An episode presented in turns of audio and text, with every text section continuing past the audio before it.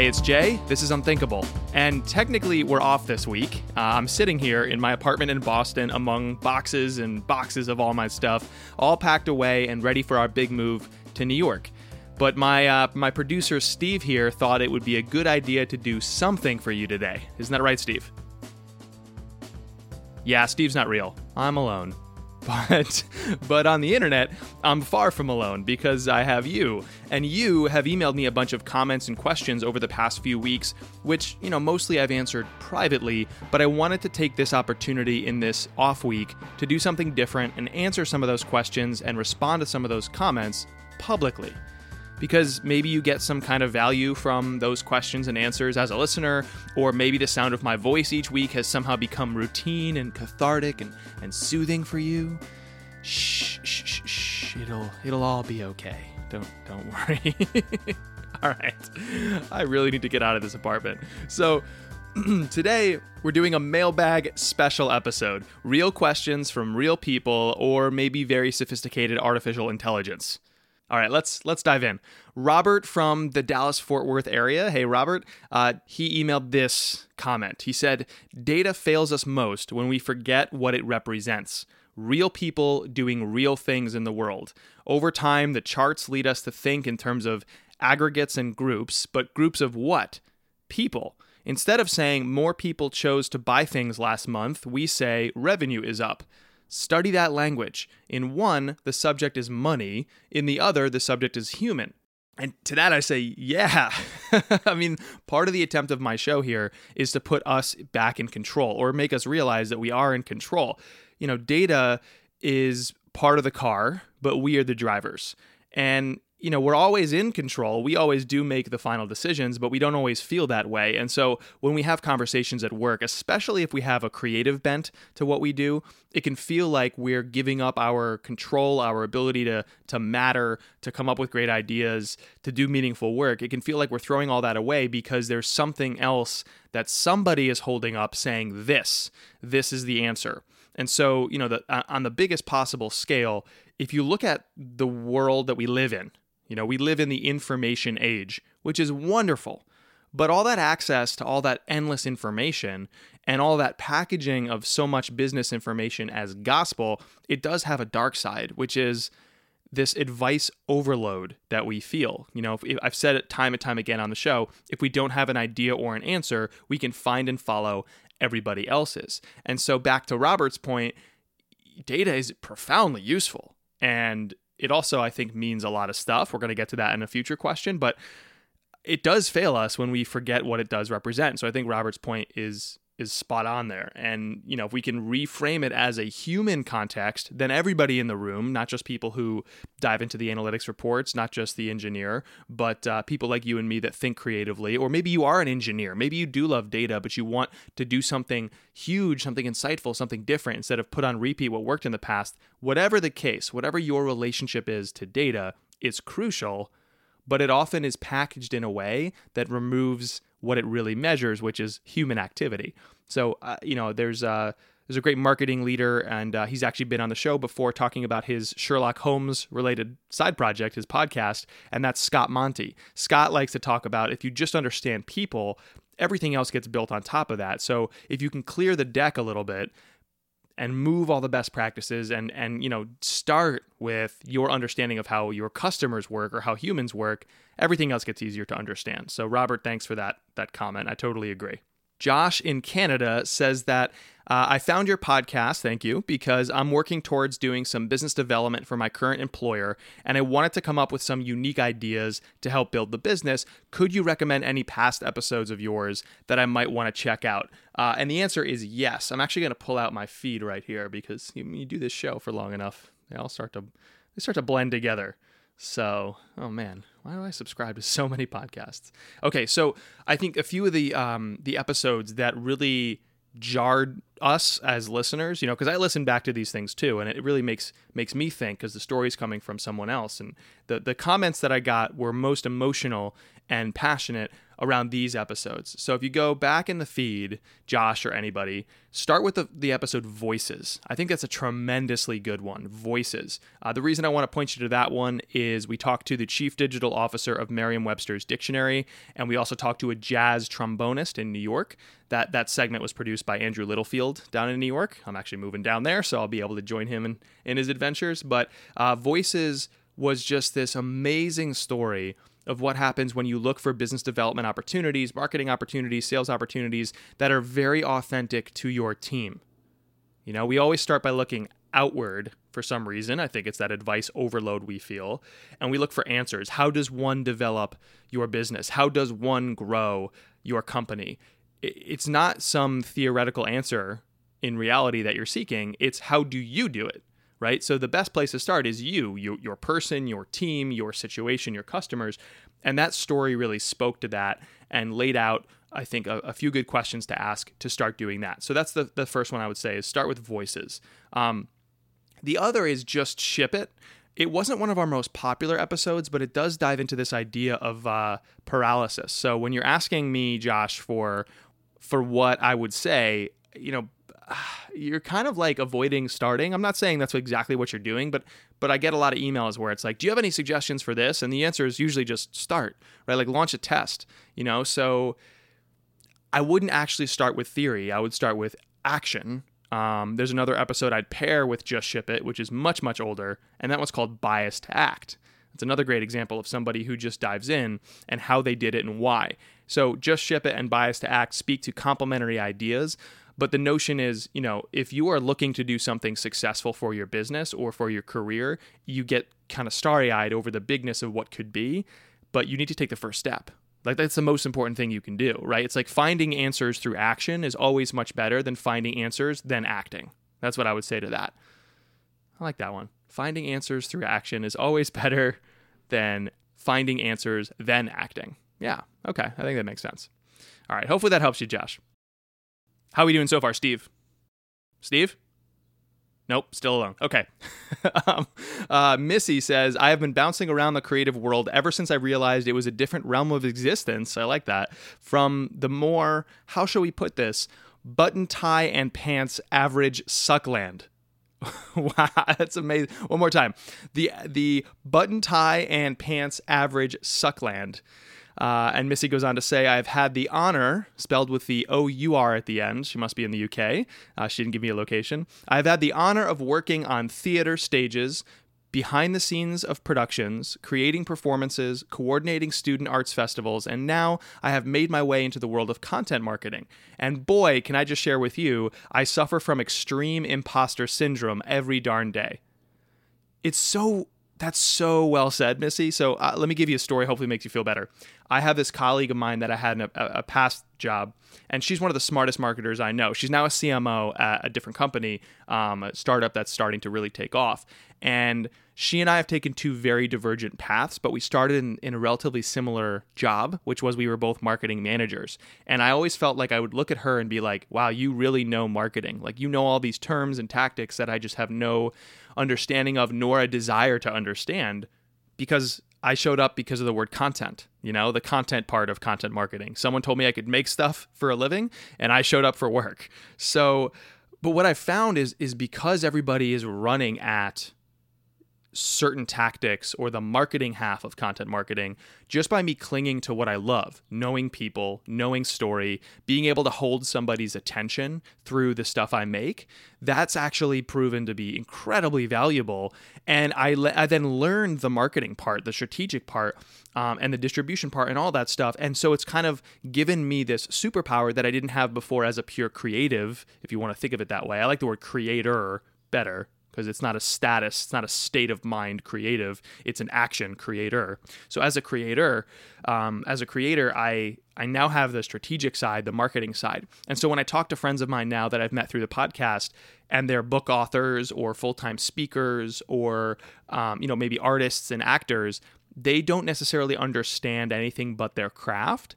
And that's the hard part. I mean, that's where they should start. But now they have to pick up some of the more strategic stuff to make the business work and it's hard for them. And so I feel kind of lucky and Missy, I think you'll find that too in a little while that if you just hold firm, you know, continue loving the arts, continue hating on Suckland, be bothered by Suck, have taste, and carry that with you. But at the same time, be open to learning from the others around you, both the advice and the people. And then all of a sudden, if you have that bleeding heart that you hold dear and you, you maintain and preserve, and you've picked up some of these tactical, you know, maybe more commodity type things about marketing and, and business, you'll be unstoppable. So I get it. Imposter syndrome is really easy to have, um, but know that you have something valuable and something that if you can blend together with the world you're now in, Missy, uh, oh my gosh, you'll be a you'll be an absolutely unstoppable creative force. All right, so uh, next is Andrew from Florida. Where does data fit when you talk about intuition? Uh, he says, I liked your episodes called Start with Data and the one after that called Don't Start with Data, but now I'm not sure what to think. I work in a field where analytics is everything. Um, thanks, Andrew, for that question. So I'd say my stance is not don't use data. I personally can't sit down and talk to you excitedly about analytics, just not who I am. Uh, and that's and, and I've recently come to terms with that, and I think I have a use to an organization were I ever to go to you know back to working in house somewhere. But um, my stance on data is I actually want people to use more data and have a more effective use of data. Let me unpack that because maybe that's surprising to some people. More data. When you look at the word, distill it down to like its first principle, the, the, the actual meaning or the, the use of the word data. It's not numbers right? Data is just like the information you have that you receive to make sense of something. So it's, yes, it's analytics reports, but it's also qualitative feedback you get from customers. It's trend reports and research from um, industry groups. It's your own intuition, all the things that make you you, all the experiences you have. have. You have all these inputs, all this stuff. It's it's data is ingredients, right? But you still have to cook the dish. So what I want is more data. In other words, more ingredients to work with. We should give credence to not just the fact that a, a report or a chart says something, but that um, your customers tell you something or you have a hunch about something or you've you know you've tested something and learned in the moment which might be new that doesn't have all the data showing it going up into the right just yet but there's a little bit of an inkling in other words all these things inform you it's all data so i want people to use more sources of information and then once you have all those ingredients, cooking the dish is the important thing. So the idea of what you can cook matters a lot. And that is an insight from data. That's the point of data. It's not to put a number on something, it's to pull out an insight that you can then act on. And the way you explain insights is by communicating to humans. So you use language. Um, the, another great thinker that I love, Andy Crestodina, in the marketing world. Andy says that if you if you see a bunch of numbers, that's a data dump. If you see plain English or plain language, that's an that's an insight or that's using data. So one of the episodes that Andrew here mentioned, uh, I forget if it was start with data or don't start with data. We did those back to back on purpose to to kind of muddy the waters and make you think for yourself more. But the uh, one of those two episodes that, that Andrew mentioned uses the story from Eric Siegel, who is both a predictive analytics expert and also a rapper. Like, yeah, he's created some funny rap videos as a professor. Um, I think he works for the University of Colorado. I can't imagine being a student of his. And he has this hilarious rap video about predictive analytics. Definitely go back and check out those episodes. But, anyway, so Eric Siegel was studying um, people who miss their flights on airlines. And what he found was vegetarians miss fewer flights. Now, if you're just responding to data, if it's like this chart says this, respond to this chart, then what you would do as that airline is you would target vegetarians or maybe offer more vegetarian meals. Vegetarians miss fewer flights. But Eric then deployed his intuition. He started asking why. He started asking questions, thinking for himself, because that's what intuition is. And where he arrived was like, look, it's not actually that they're vegetarians, it's that they've customized or personalized something about their flight. And when you do that, you have this sense of either being indebted to the airline or something that you are looking forward to. But regardless, you feel this need to make your flight. You've personalized it, therefore you're less likely to, li- to to miss it. So if you want butts in seats, if you want full flights, if you're an airline, don't just target vegetarians. Help people personalize their own experience. That's the actual insight. So, you know, I've worked in places where being data driven just meant put a number on it. And, and Andrew, I got to tell you, it's got to be use more data, but more effective use of data more ingredients, pull from more sources, and interpret data in a broader sense, and focus on the insights you get from data. In other words, the insights you get from using your intuition, deploying your own brain against the data, asking questions, thinking for yourself. Um, so, those episodes he mentioned are, are really interesting. Start with data and don't start with data. And Andrew's comment was that he didn't know what to think. That's good. I'm not here to hand answers to you. I'm, I'm here to help us all figure out how we can ask the right questions and think for ourselves. Martin from Anaheim uh, mentions you've you've said on other podcasts, Jay, that you would provide your thinking process when creating a podcast. I'd love to get that as I'm working on creating a podcast concept. And your stuff is pretty bleeping awesome. okay. Well, A, thanks for the passion. I'm going to keep the show G rated in case there's kids listening or something like that. My process for creating the show, boy, um, I'll give you the honest answer, then I'll give you kind of the cleaned up answer. The honest answer, in, in its all all of its messiness, is I deeply wanted to create a podcast and so I just started. Like it was so messy and stressful, and I wasted a lot of time on the early episodes and I burnt out. And I think about 11 or 12 episodes in, I took a step back and I'm like, I have to now be strategic and put up some scaffolding. I basically put up a house that fell down on me because I hadn't like poured the concrete of the foundation nor supported my building with scaffolding before it was finished. So I went back to that. I was like, well, what's what's the foundation here and what's the scaffolding? In other words, the uh, the structure around what I'm building. And ever since then, it's been a lot easier. Um, the foundation is what am I trying to do for others? I'm trying to help people find and follow what makes them an exception because I'm serving people who want to do exceptional things. And I think what what makes you an exception is your intuition. So that's what I'm what I'm studying is how do you actually trust your intuition and who has done that because I think that that often causes you to break from conventional thinking. So if you had to characterize who I'm for, it's people who who believe there's something more in their work. Um, they're eager to change, eager to do better and better work, and maybe are overwhelmed by all this advice out there, all the best practices and gurus, or maybe dislike it. So that's the foundation. It's like I know who I'm serving, I know who I am too. You know, I'm quirky and fun and, and kind of like a warm, fuzzy guy, and I like to tell stories. I like the big feelings. You know, I, I kind of roll up my self awareness with my awareness of who I'm serving, and that's the foundation of the house. The scaffolding, it's a lot more nuanced, but I'd say there's some key parts to it. The first part is what's called an empathy statement. Write to the listener and help them self select your show. You might never sh- like share this out in the world, but an empathy statement helps people um, hone their thinking of how they articulate what they're doing in service to others. So, so here's my empathy statement for the show. it has never been easier to be average. We live in the information age, which is a wonderful thing, but this reality has created a dark side an overwhelming, infinite supply of advice telling us how to succeed. More than ever before, we're drowning in gurus with hacks, influencers with secrets, and experts with best practices. So, in an instant, billions of tips await us, all generalized advice for what we're supposed to do. So, if we don't have an idea or an answer, we can find and follow everyone else's. But so can everyone else. So, it has never been easier to be average. But you're the kind of person who strives to be exceptional.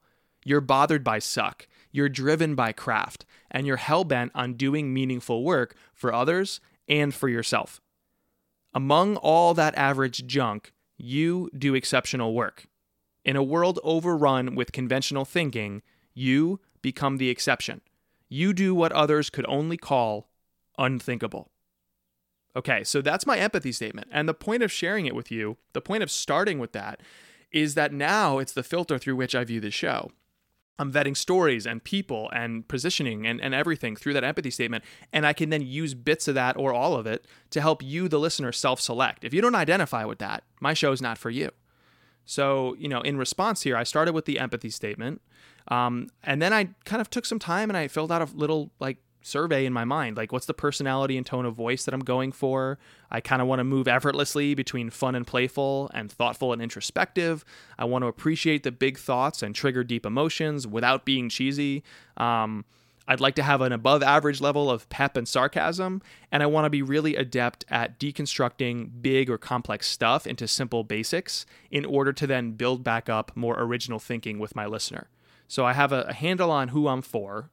I understand, you know, how to articulate that. That's the empathy statement. And then I, I kind of understand the tone of voice uh, to my target audience. That's like some self awareness just written out. But basically, this is all conceptual stuff. I start with the concept, and then the medium doesn't matter. You know, I could have this podcast, but I could also start a video series. I could do a TV show. I could have a newsletter. I, I do have a newsletter, uh, by the way. You should subscribe, unthinkable.fm.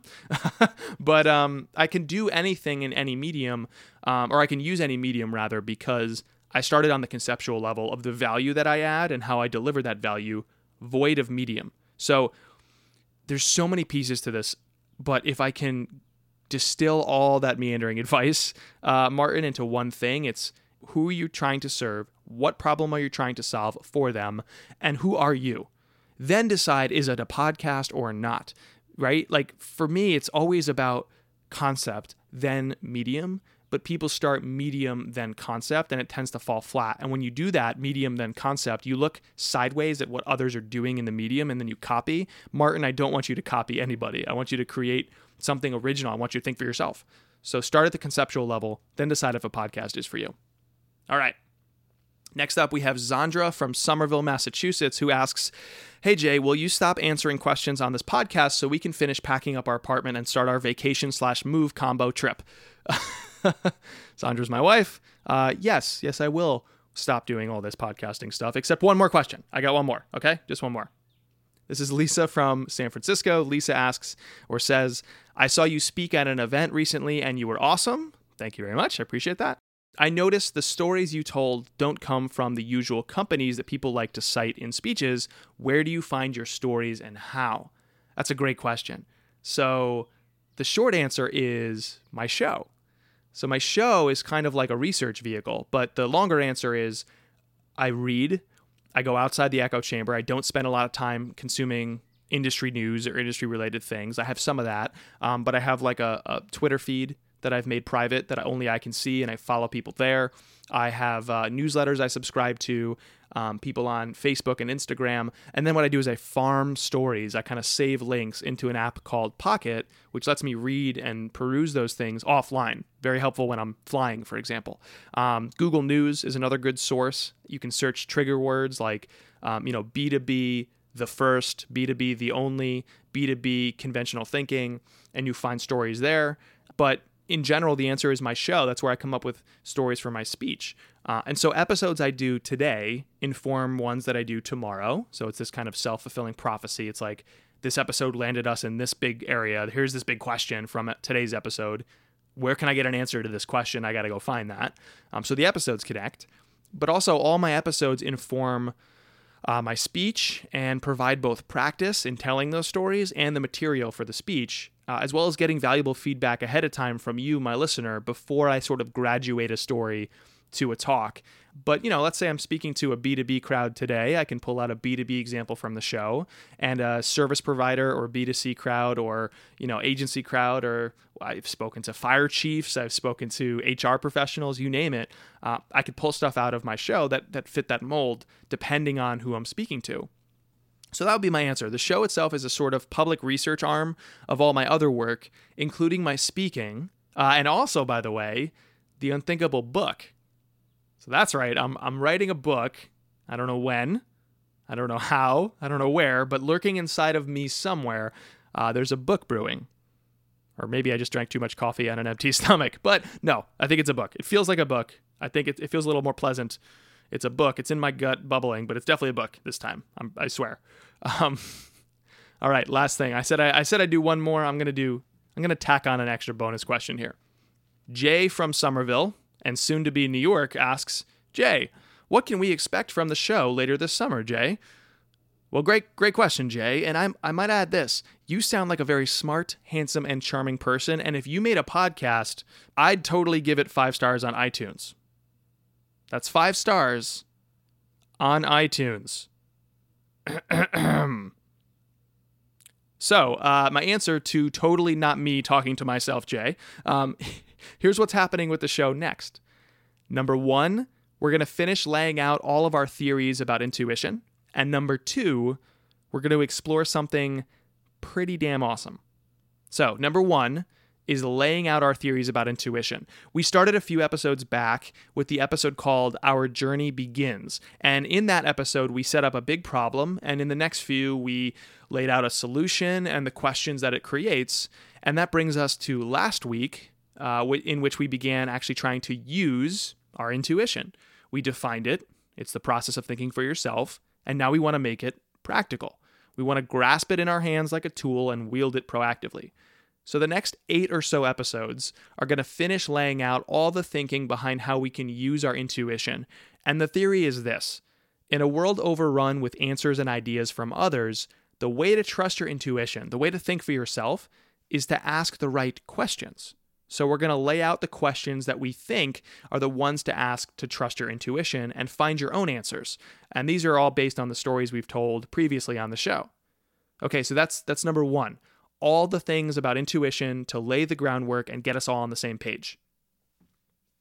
Number 2, later this summer, we're going to go exploring. We're going to we're going to be collecting and we have been collecting all kinds of conventional thinking from all kinds of industries. And we're going to put that to the test. You know, why is it the convention? Should you really follow it? What happens if you don't? Has anybody tried? And, and what if we tried? So that's where you actually come in, and I can really use your help here. I want you to think about two different things the best practices of your work, especially the ones that bug you, and the pithy statements that you've heard in your industry or elsewhere that are packaged like gospel best practices, especially ones that bug you, and pithy little quotes that seem like gospel. Email me those things at jjay at unthinkable.fm. So, for example, you might be a content marketer, and the conventional wisdom is that you should definitely be using social media, or that you have to put a lead gen form over all your best content and gate it all. Uh, or maybe there's a pithy statement in your work as a tech startup founder. Maybe that's your line of work. Something could be a famous pithy quote like, Ideas are cheap, execution is everything. That's often attributed to the investor and now Shark Tank star Chris Sacca. So send me that kind of stuff from your world, best practices, gospel like quotes, and conventional thinking to j at unthinkable.fm because later this year, we put it all to the test. In other words, we question it. We don't obsess over the answers from others. We look at those answers and we ask ourselves the right questions instead. We, that's that's you and me, trust our intuition. But more on that next time. I'm Jay Acunzo, and I'll talk to you in a week. Bye bye.